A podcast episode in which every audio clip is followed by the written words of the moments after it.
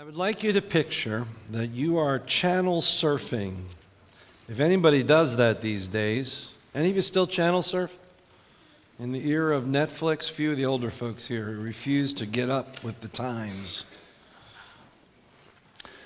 So imagine that you're channel surfing and you come across a religious channel, and there's some televangelist, and, and the first thing you notice is that he's got this graphic up He's got a bunch of sins kind of listed by category, and then alongside each of them is a price tag.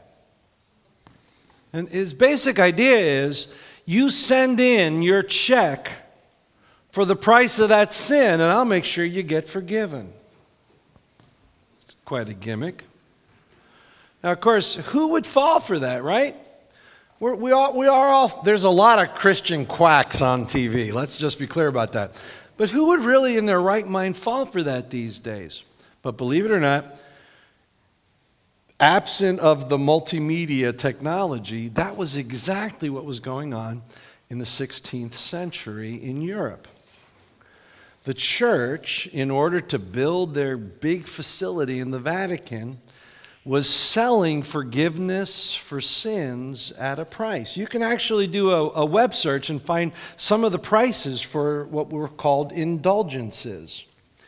Not only for yourself, but for your relatives who had died and were now in this thing called purgatory, that it's not in the Bible, but it kind of evolved uh, in the church and its teaching. You could buy your family out of purgatory. It was a pay as you sin plan for forgiveness.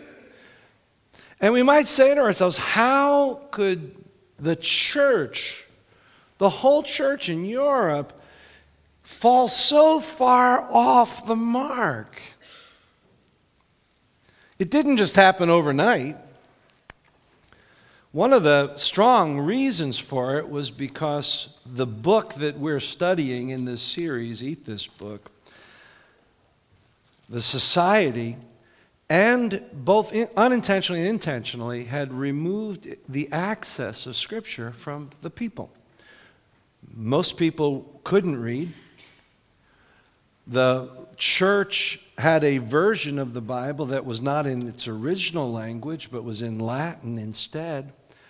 And so the, the, the Mass was in Latin. And the, the, the priesthood basically said to folk, don't worry about reading this, we'll tell you what's in it. And with that power came, predictably, abuse. Lack of accountability. It was, a, it was a long path away from the truth of the Bible that led to that con. And let me be clear it was a con in the name of Christ. There were finally those, because the scripture had begun to be available to people, who began to call the church out. One group of Christians put out a publication against the church called Basic Principles Based on the Truth of God's Word. Just a call back to the basic historic teachings of the church. And one of the 20 tenets that they put out was this We believe that salvation is by grace alone through faith in Christ. Now, most of us are familiar with Martin Luther's 95 tenets that he put during that same period on the door of his church. But this group of Christians was called in by the church. It's part of the Great Inquisition to root out what the church called heresy. And believe it or not, these people that were calling the church back to basic things that are clear in Scripture were called heretics and threatened with torture and death unless they recanted. And as a result of their commitment to this book, hundreds were put to death by the church of Jesus Christ, who were doing nothing except calling it back to its roots. And that ushered in, those, those acts ushered in what we refer to as the Reformation, a return to the core teachings of Scripture. And the Reformation had five basic tenets, but it began with the tenet sola scriptura which means Scripture alone is our basis for authority and faith. No man can tell us what we believe. Scripture alone, sola scriptura. And then when you follow out what that says, it, the second tenet was sola fide. Salvation is by faith alone. And sola gratia, by grace alone, and solus Christus, through Christ alone. And then finally, soli Deo Gloria. All of this for God's glory alone, no man and no institution, no earthly institution. And that great return to these core truths of God's Word led to the redemption of millions of people. And you and I are benefits of those who risked literally life and limb to do nothing else except return to this book and its truth. And so, this is why we're spending time doing a series like this. Over at the other campus last week, uh, one of our visitors came, and obviously part of a Christian church for a long time, visiting us, came and basically queried, Why are you spending time on a Sunday morning doing something so basic as talking about the Bible? Well, you know what they meant. Obviously, we preach the Bible, but it feels like we're like back at the starting point. Exactly. We have to go back to these roots because the church is always being threatened from inside and outside to drift off of it. And, and today we are experiencing that as well.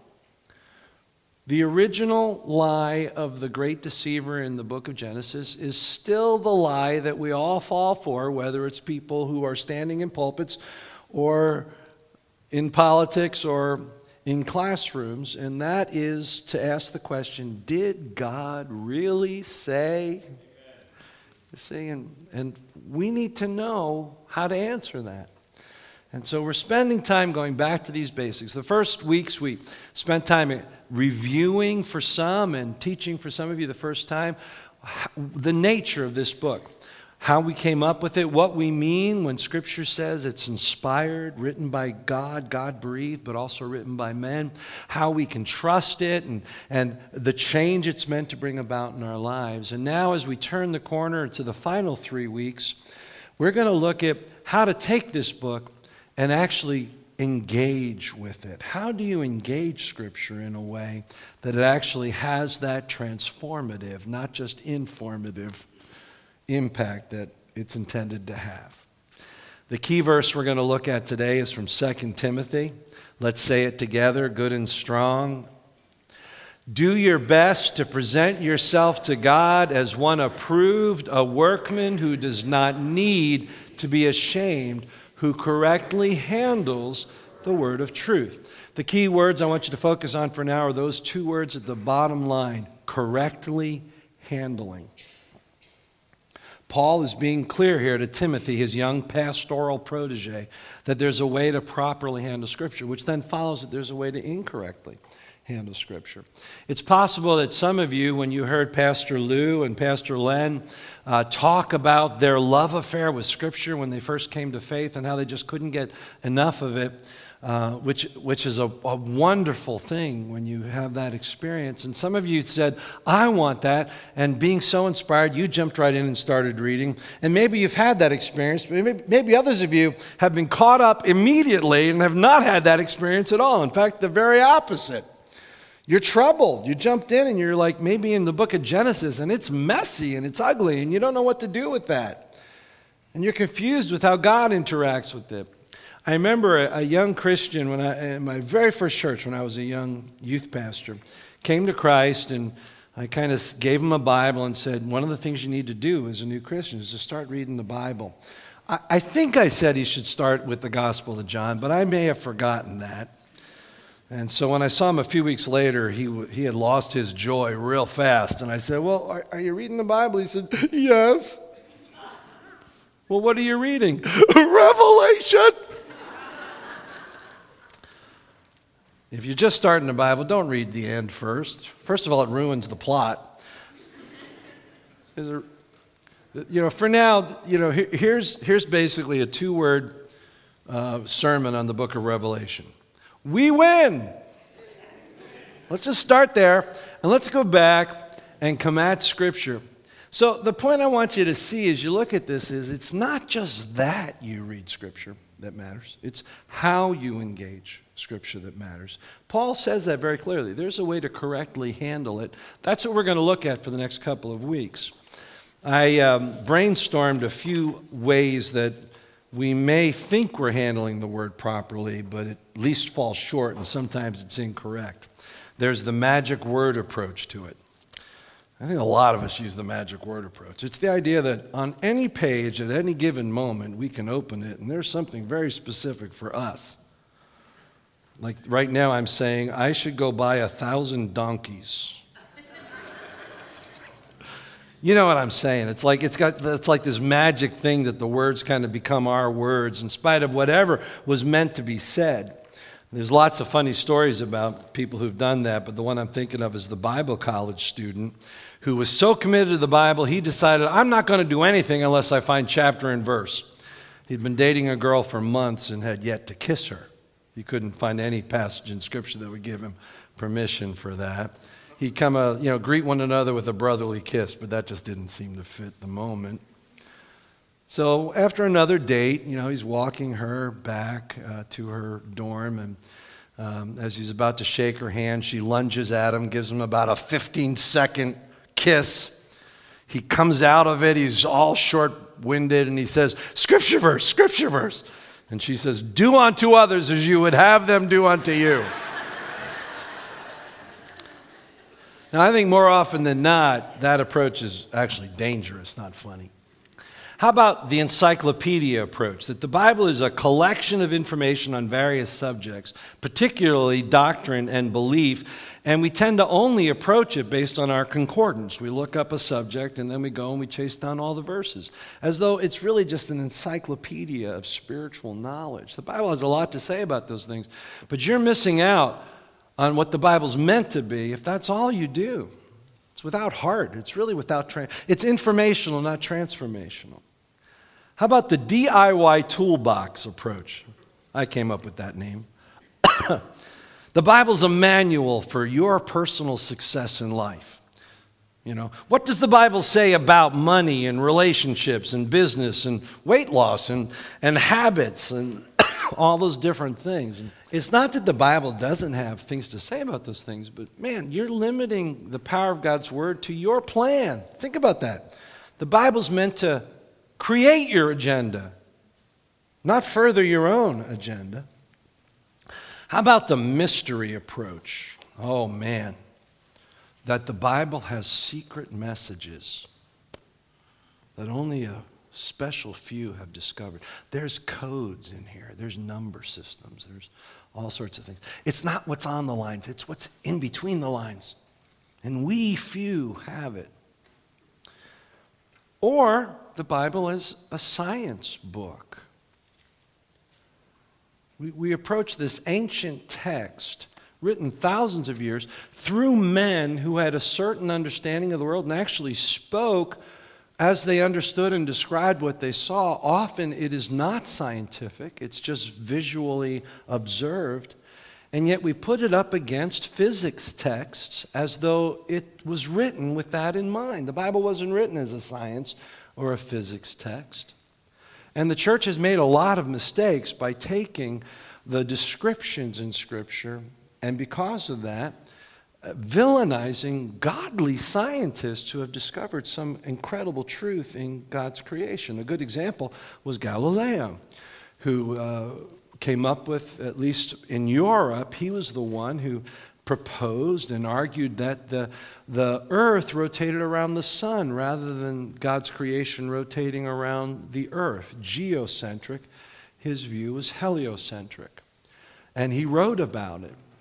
And the church, because of the language in Scripture about creation, not even Genesis 1, but just the whole description of the firmament and the earth and all these different things, which echoed archaic views of the world in the absence of modern science and telescopes and the like, the church said that's heresy. And they threatened to kill him and torture him if he didn't recant. Sadly, you may not know this, Galileo recanted. He said, Oh, I was just teasing. I was showing my debate skills by arguing the other side. And he recanted. And his book was banned. But who here believes that the world, the universe, rotates around the earth? Anybody here? If you did, so that what that means is all of us would be heretics and put to death by the church in Galileo's day. Think about that. That's not correctly handling the Word of God. Not everything is written with the lens of predicting where science would go. That wasn't the intent. Even Genesis 1, which we'll talk about in a moment, is not historic narrative. Did you know that? The historic narrative of Scripture begins midway through chapter 2. And so, to correctly handle Genesis 1, we need to look at it in its literary form and then come to terms with it. And of course, there's lots of room for discussion about that. But that's what it means to correctly handle Scripture. So, with all that in mind, how do we engage Scripture so that we're hearing it as God's Word and it's transforming our lives? So let's go to this verse. In fact, we're going to turn to 2 Timothy chapter 2 and read a large portion of that chapter. It's page 842 in the Bible. Uh, in the pew rack, I'd like you to turn there. And what I'm going to do is I'm going to kind of show you as we deal with this passage how we ought to engage Scripture. Because we don't just use a verse and just jump into it. We need, in order to fully understand a verse, we need to look at the context and not just the broader writing, but we need to understand the backstory, what's happening here. Now, Timothy is Paul's protege. Timothy is a young pastor in Ephesus. And in the first and second letters to Timothy, Paul has a lot to say about the Bible. In fact, we've been in those passages up until this point, and we're continuing in it today. But not just because Timothy is a pastor who's, te- who's charged with teaching the word. In this chapter, he's addressing a real crisis that's happening in the church because false teachers have come up from within the church and are putting out ideas and manipulating and twisting Scripture and introducing ideas that aren't biblical, and they're threatening the church and leading the church astray. So, this challenge has been true since the foundation of the church. There have always been those that threaten, and the Word of God is, is our rudder through the, the confusion of false teaching. And what you're going to hear as we read is that Paul uses really strong language about false teaching. So we're going to begin reading at verse 14 and then read down through uh, verse 26. Keep reminding God's people of these things. Warn them before God against quarreling about words. The word words there means teaching, scripture. It is of no value and only ruins those who listen. Do your best to present yourself to God as one approved, a worker who does not need to be ashamed and who correctly handles the word of truth. Avoid godless debate because those who indulge in it will become more and more ungodly. Their teaching will spread like gangrene. Among them are Hymenaeus and Philetus, who have departed from the truth. They say that the resurrection has already taken place, and they destroy the faith of some. Nevertheless, God's solid foundation stands firm, sealed with his inscription, quote, "The Lord knows those who are his, and everyone who confesses the name of the Lord must turn away from wickedness." In a large house there are articles not only of gold and silver, but also of wood and clay. Some are for special purposes and some for common use. But those who cleanse themselves from the latter will be instruments of special purpose, made holy, useful to the master, and prepared to do any good work. Now, we're going to keep reading. And what I want you to see here is an exhortation. There's more that he's going to say about false teachers, but I want you to see an exhortation that Paul gives Timothy about how a pastor should conduct themselves in terms of the scripture. Flee the evil desires of youth and pursue righteousness, faith, love, and peace, along with those who call on the Lord out of a pure heart. Don't have anything to do with foolish and stupid arguments, because you know they produce quarrels, and the Lord's servant must not be quarrelsome, but must be kind to everyone, able to teach and not resentful.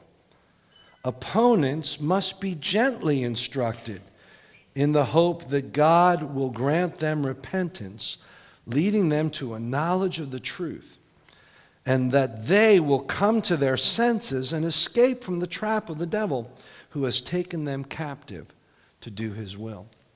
Now, before we take this verse and exegete it, kind of look at the different wording there, let me draw two ideas from this broader passage. One is the way Paul characterizes the ruinous, and that's one of the words, the ruinous nature of false teaching. So the first thing we see is that false teaching is ruinous. These quarreling and arguments about Scripture uh, actually ruin the body of Christ. That's verse 14. Another thing we see is that false teaching actually makes people less godly. That's verse 16. Because it moves people away from choices morally, culturally, and, and spiritually uh, from God's plan. And instead of becoming more like God, they, they actually become less godly. He, he goes on in verse 17 and says that false teaching is popular teaching, spreads like gangrene. So it's, it's an infection, but it spreads. Why does it spread? Because it's popular. Elsewhere, Paul talks about false teachers who will tickle the ears of their listeners. Why? Because we all want to hear something that involves less sacrifice, you know, less countercultural, more convenient, more sensible to our sensibilities. False teaching is attractive. He actually names names. Imagine being Hymenaeus and Philetus and forever having your names in Scripture as the example of false teachers. Wow. I think there's a place for Christian leaders to name names of those who are leading people astray, whose teaching is ruinous. Let, let, me, let me do that. The whole plethora of pastors on television that are preaching the prosperity gospel are false teachers. They are. They're false teachers. They're tickling the ears, appealing to your, your desire for prosperity and health. That's false teaching. Rob Bell has become a false teacher. Started off in the church, and then he drifted away from Scripture to something that he personally found less offensive. And the sad thing is that he's pulling others away as well. Another thing we see about false teachers is that they actually produce deconversions. Because of them, they have destroyed the faith of some. Deconversions are a big deal right now, right? How many are aware of some like high profile Christian leaders that have actually very publicly walked away from Christianity? Anybody aware of that? I'm going to tell you that that is because at some point in their understanding, they walked away from the, the primary ideas of Scripture and then became disenfranchised by those false ideas. And the sad thing is, they're doing it arrogantly and boldly, and they're destroying the faith of others who have followed them. You see, now, I don't do a lot of sermons like this where I sound like such a, you know, party pooper. Because ultimately, I need you and want you to like me. It's one of my growth areas. Sorry about that. But when Scripture calls us, we, we need to take this seriously. I think that's the point I want you to understand. The second thing I want you to see is how we are to engage with, with false teaching. If you have ever sat in a church where the preacher rails in anger and condemns people to hell and angrily spits out judgment against false preachers, that person may believe the truth, but they are a false teacher in terms of how we are to approach them because we are to always be full of grace. We need to know the word, we need to be able to teach, but we need to be kind and gentle, and we should never give up on anyone. Even the false teacher, with the hope that they will come back to their senses. Because ultimately, the final thing we see about false teaching is that it's really a they have fallen victim and are a tool of Satan, he says in verse 26. So this is something we take seriously, right? And it's why being aware that you know, the drift is always there, the tendency for people to say things that make sense and pull us off. But it also makes us then ask the question well, how do I know then that I'm staying true to the Bible? How do I do that? And so that's what we're going to touch on for the, the next couple of weeks now. And so let's first of all look at this passage. And I want to talk about three requirements that uh, it talks about in terms of correctly handling Scripture. The first requirement, it takes dedication. He says, do your best. The Greek word there, the Greek word there is to be zealous. We're, we're often far too casual and therefore just throw stuff out that comes to mind, really not thinking if, if we're honoring Scripture. We need, we need to be as zealous for this as you are about your favorite football team or your favorite hobby or your work. We need to recognize that it's important that I do this right. I'm passionate about it. Second thing that he says is the, th- the second requirement is relationship. Do your best to present yourself to God as one approved. We need to recognize, as Pastor Lou and, and Len shared with us, that the Bible is ultimately God's love letter to us. We deepen our relationship with Him. It's not just about loving Scripture, but through it, learning to love its author more in a way that He intended. When Vitalina and I were dating, we fell hard pretty fast. You know, it was like the first date. I knew I was going to marry this girl. And, um, but about a month into it, I started getting like every day a, a, a card or a note in, about expressing undying love. I mean, they were amazing. And I thought to myself, how does she have time for this? She's a full time college student, yet every day I was getting these amazing letters. Well, it turned out that Vit had begun long before we were dating buying these cards and these notes while she was praying for the man that she would someday marry. it was me. so I benefited from all these incredible notes. I got to tell you, I cherish every one of them. Do you think I abused or made fun of them or, or twisted them? No, I, I, I love them. That's how we need to see Scripture.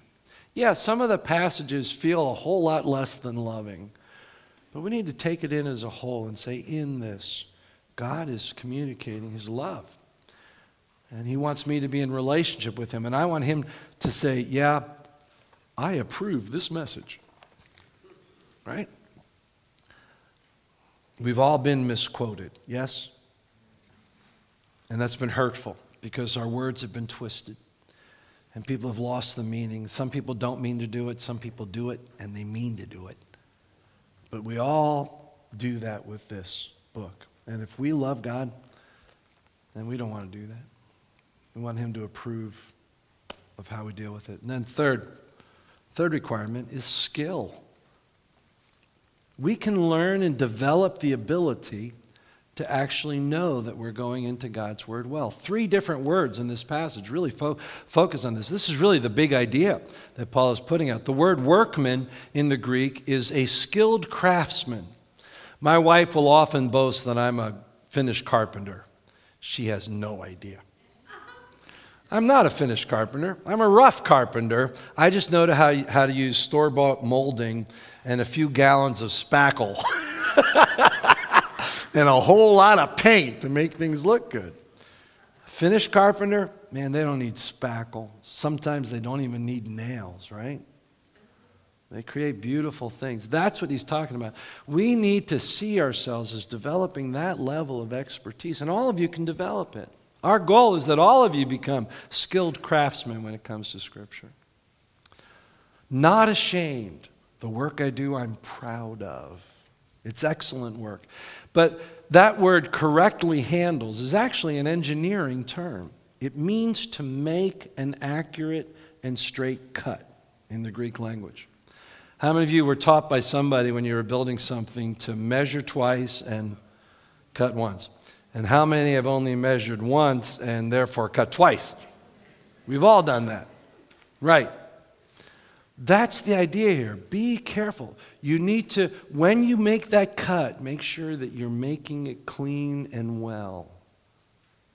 Imagine that in terms of Scripture. There's a way to rightly divide the word of truth, which is what an earlier translation says. So, so these are the things that we need to take to heart as we come to the Bible. So now, uh, for the final few minutes of this sermon, and then next week, we're going to talk about how do I make that straight cut. And so I'm going to introduce in a moment uh, some starting principles for correctly handling, developing a, a skill, a craftsmanship when it comes to engaging Scripture. But before I do, I want to recommend two books to you.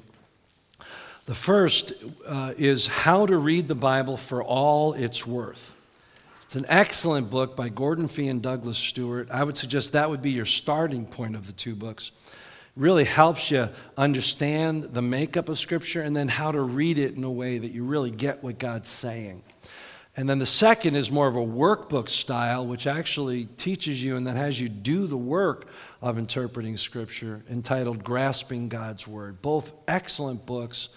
I highly recommend that you have those and use those as a tool to build your skill in engaging Scripture and rightly dividing it. Now, let me just share four basic ideas to get the ball rolling here some of its review of what we've taught already. And the first one is that the Bible is one book and one story. We start with that as an idea. We're going to talk about it in different ways in a moment. But essentially, we always look at its individual parts through the primary understanding that this is one book with a single story about God's original intent and creation of man about our getting horribly off course because of sin and making a mess of things, but God being faithful to his plan and sending his son in the fullness of time to, to be a mediator between God and man, to hang on a cross as a sacrifice for our sin, to be raised from the dead as the Lord of the church, to birth the church of which you and I are a part, and all of us who profess Jesus as Savior. And now we are extending this life giving message to the world around us. And someday God will say, Time's up, and He's going to make all things new. And we'll be a part of it. One way to get that big story down to help you look at the individual parts of Scripture in that context is to join our growth group that right now is about to have its second meeting, our small group growth group entitled The Big Story of Scripture. Pastor Lou is teaching it. This Tuesday night, the second meeting is had, and, and you could still join in on the second week. After this meeting, we're going to close the groups up because you know it's progressive teaching. But you could join that. Pastor Lou would be happy to include you. You can find it on the website. Just go to our small group section and express your interest, and, and Pastor Lou will get back to you. The Bible is one book with one story, but it's also a collection of books and styles of literature. 1,600 years is the span of its authorship, 40 plus authors, three languages ancient Hebrew, Greek, and Aramaic. It was written by physicians, theologians, lawyers, and fishermen. It was written in times of peace, in times of war, in times of prosperity, and in times of famine. And if we're going to get at the heart, if we're going to make a straight cut, we need to be willing to step back and just do a little bit of work to learn about all that. But of equal importance is the fact that the Bible, God has blessed us by communicating to us in various types of literature. And each form of literature communicates to us in a different way. So you can't come at it all as though it's meant to be God's word. Just whatever it says is exactly for you. That's not how it comes. Here's, here are the breakdown of the different types of literature in Scripture there's history and biography, that's much of the Old Testament, the Gospels, the book of Acts. That is more descriptive, not prescriptive. You don't go into Abraham's life and think that exactly what he did we're supposed to do, because frankly, Abraham was really screwed up. You know?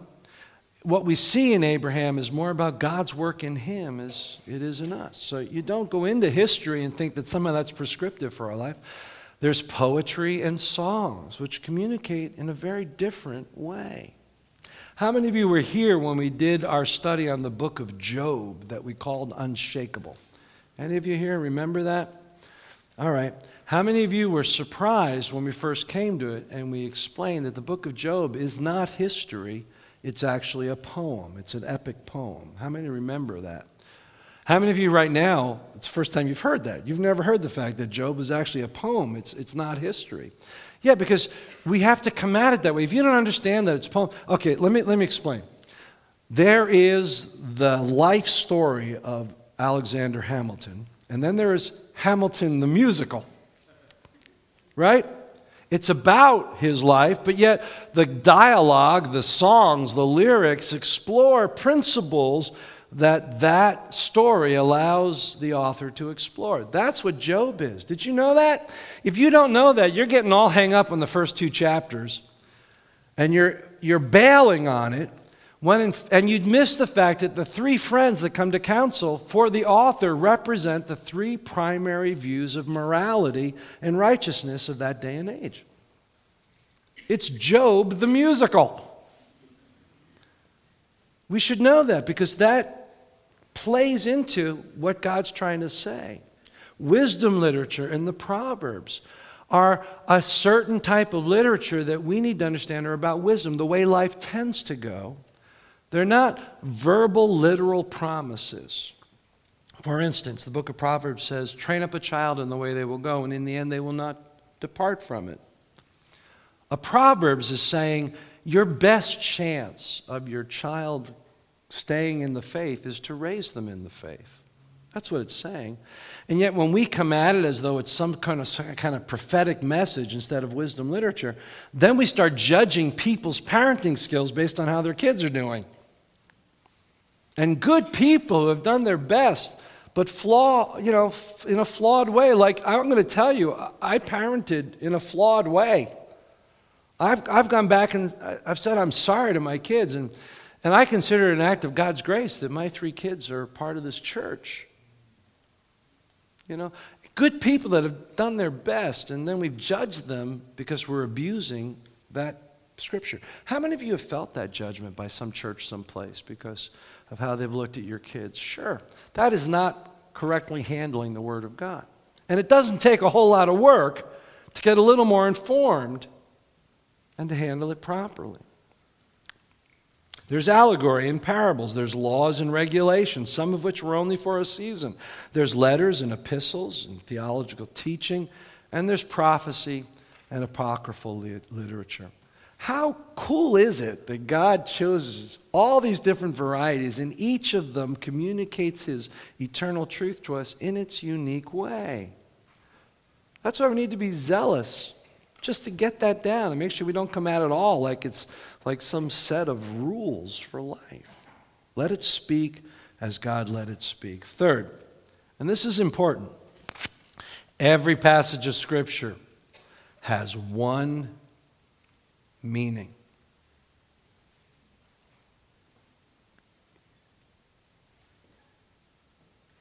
How many of you have sat in a Bible study where you sat around a circle and you read a passage of Scripture, and then the leader asked this question What does this passage mean to you? And then everybody, without doing a whole lot of work, just kind of says however it hits them. Well, to me, it means this. To me, it says this. To me, it says that. You see, God actually said something when he wrote it. There was something he meant to communicate.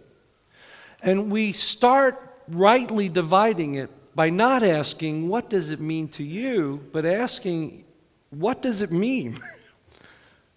what did he actually mean to say to the original listener? Sometimes what he meant to say was for then and also for the future. That's prophetic ministry. But we need to get at that so that then we can ask ourselves, well, what does that mean for us then? And that's a huge difference. And that leads us to the final idea, and that is even though every passage has only one meaning, a passage may have any number of applications for your belief in life. And this is where, as a 63 year old professional Christian who's been preaching for well over 30 years, I can tell you that God's Word is endlessly fascinating because as my life and circumstances change and as situations come and as I grow, even the most familiar passages always have something fresh for my life. But it needs to be rooted in what it says, not what we want to think it says. Does that make sense? That's how we stay true to Scripture. And we can do that together. Paul's going to spend a little more time on that next week.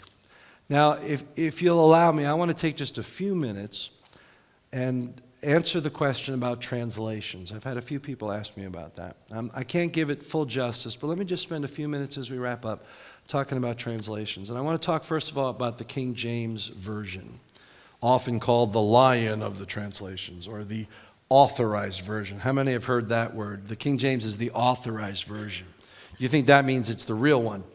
But all that means is that it was authorized by King James to have done.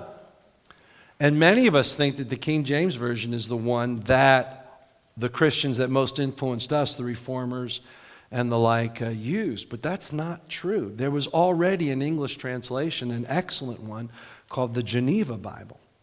It was actually the first study Bible. It had study helps and cross references. It was a wonderful Bible. And the problem was, people were reading it and they were realizing that, you know, King James is an immoral man and he's head of the church.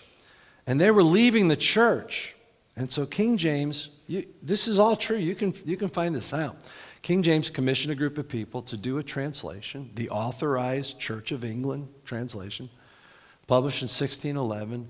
And he commissioned them to specifically translate verses about priests and about the congregation to specifically encourage people to stay in the Church of England. It's an excellent translation, but it's a biased one.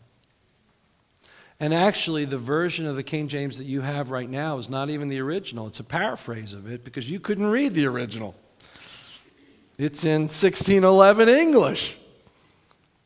And for us Protestants, it may shock the, the King James only people who will tell you, I follow only the 1611 version. Next time that happens, ask them if they actually have it. And then ask them to open the middle, and they'll find out it has the Catholic apop- apocryphal scriptures in it and then ask them to explain that to you. So the King James Version is a good version, but it's at this point an older version, and the, the, the linguistic choices of 400 years ago are often different than those languages today. So it, there's nothing that it holds over current translations. Now, when we translate, we're translating from a very ancient set of languages and trying to bring them into a readable version for us today. And scholars need to walk a very important line when they translate between what we refer to as word for word translation and thought for thought translation. Word for word translation sometimes is accurate with the words that are being said, but misses the symbolism of those words to that culture.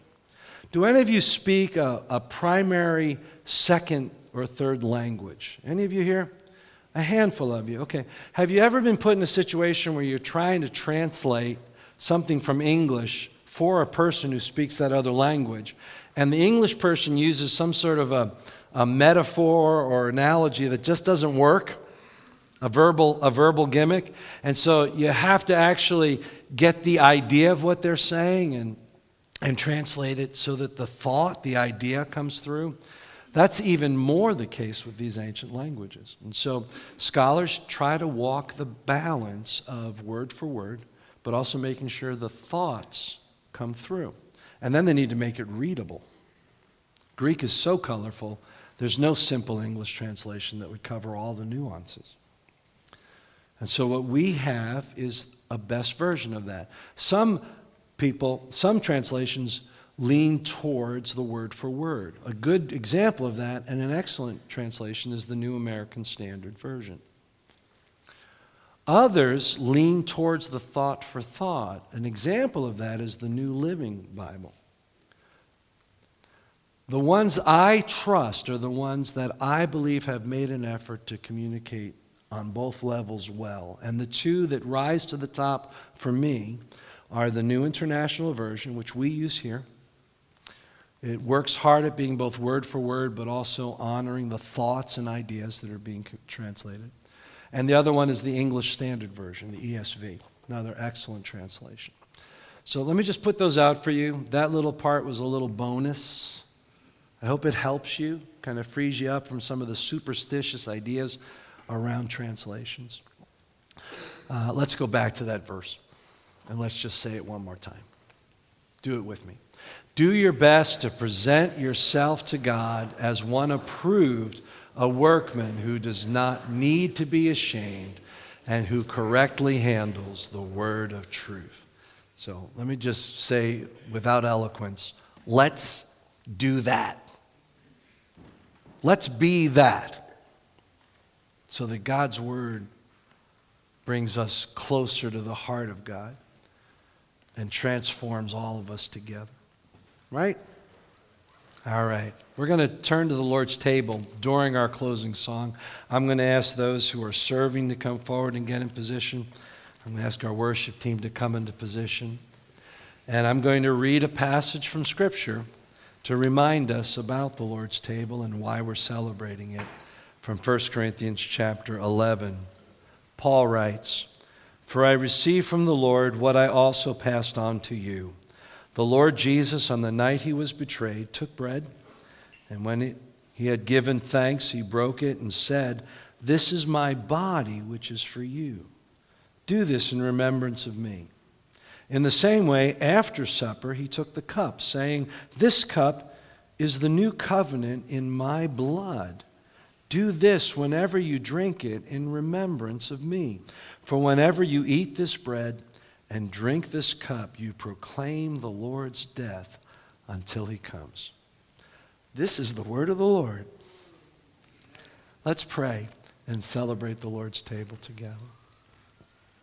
Father, we thank you for this incredible gift that pulls us back to the heart of this book and this story of redemption, pulls us back to the centrality of the cross. Somehow you knew that we would need that. we would need to come back because we drift. Our hearts drift, our thoughts drift, our desires drift. Thank you that we come back once again to a reminder of your body that was broken, your blood that was shed for the remission of our sins. And we say thank you in Jesus' name. Amen.